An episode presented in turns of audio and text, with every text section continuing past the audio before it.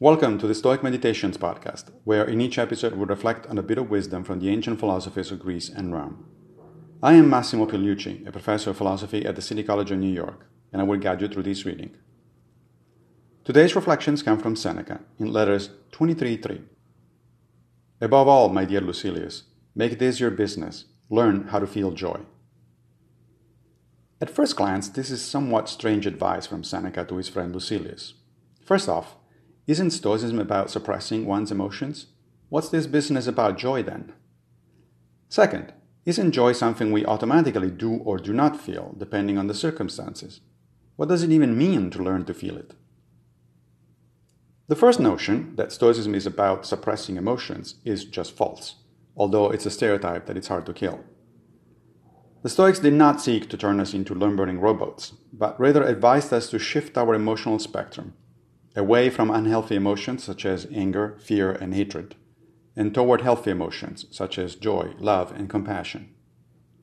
In a sense, Stoic training is about learning to feel the right emotions, not just the ones that bubble up automatically.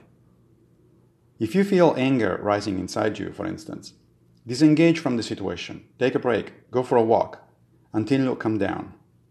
Then think carefully about what generated that reaction in you and see what you can do to calmly tackle the problem. Which brings me to the second point learning to feel joy.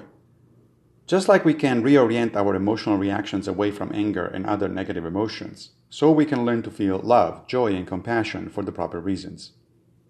For instance, Seneca would say that feeling joy at the defeat of an opponent in a sports competition is not the right emotion, because sports don't really matter, they are entertainment, nothing more. But we should feel joy when something goes right in the world, when an injustice has been righted, or when a friend recovers from an illness or a loved one has succeeded at something of import.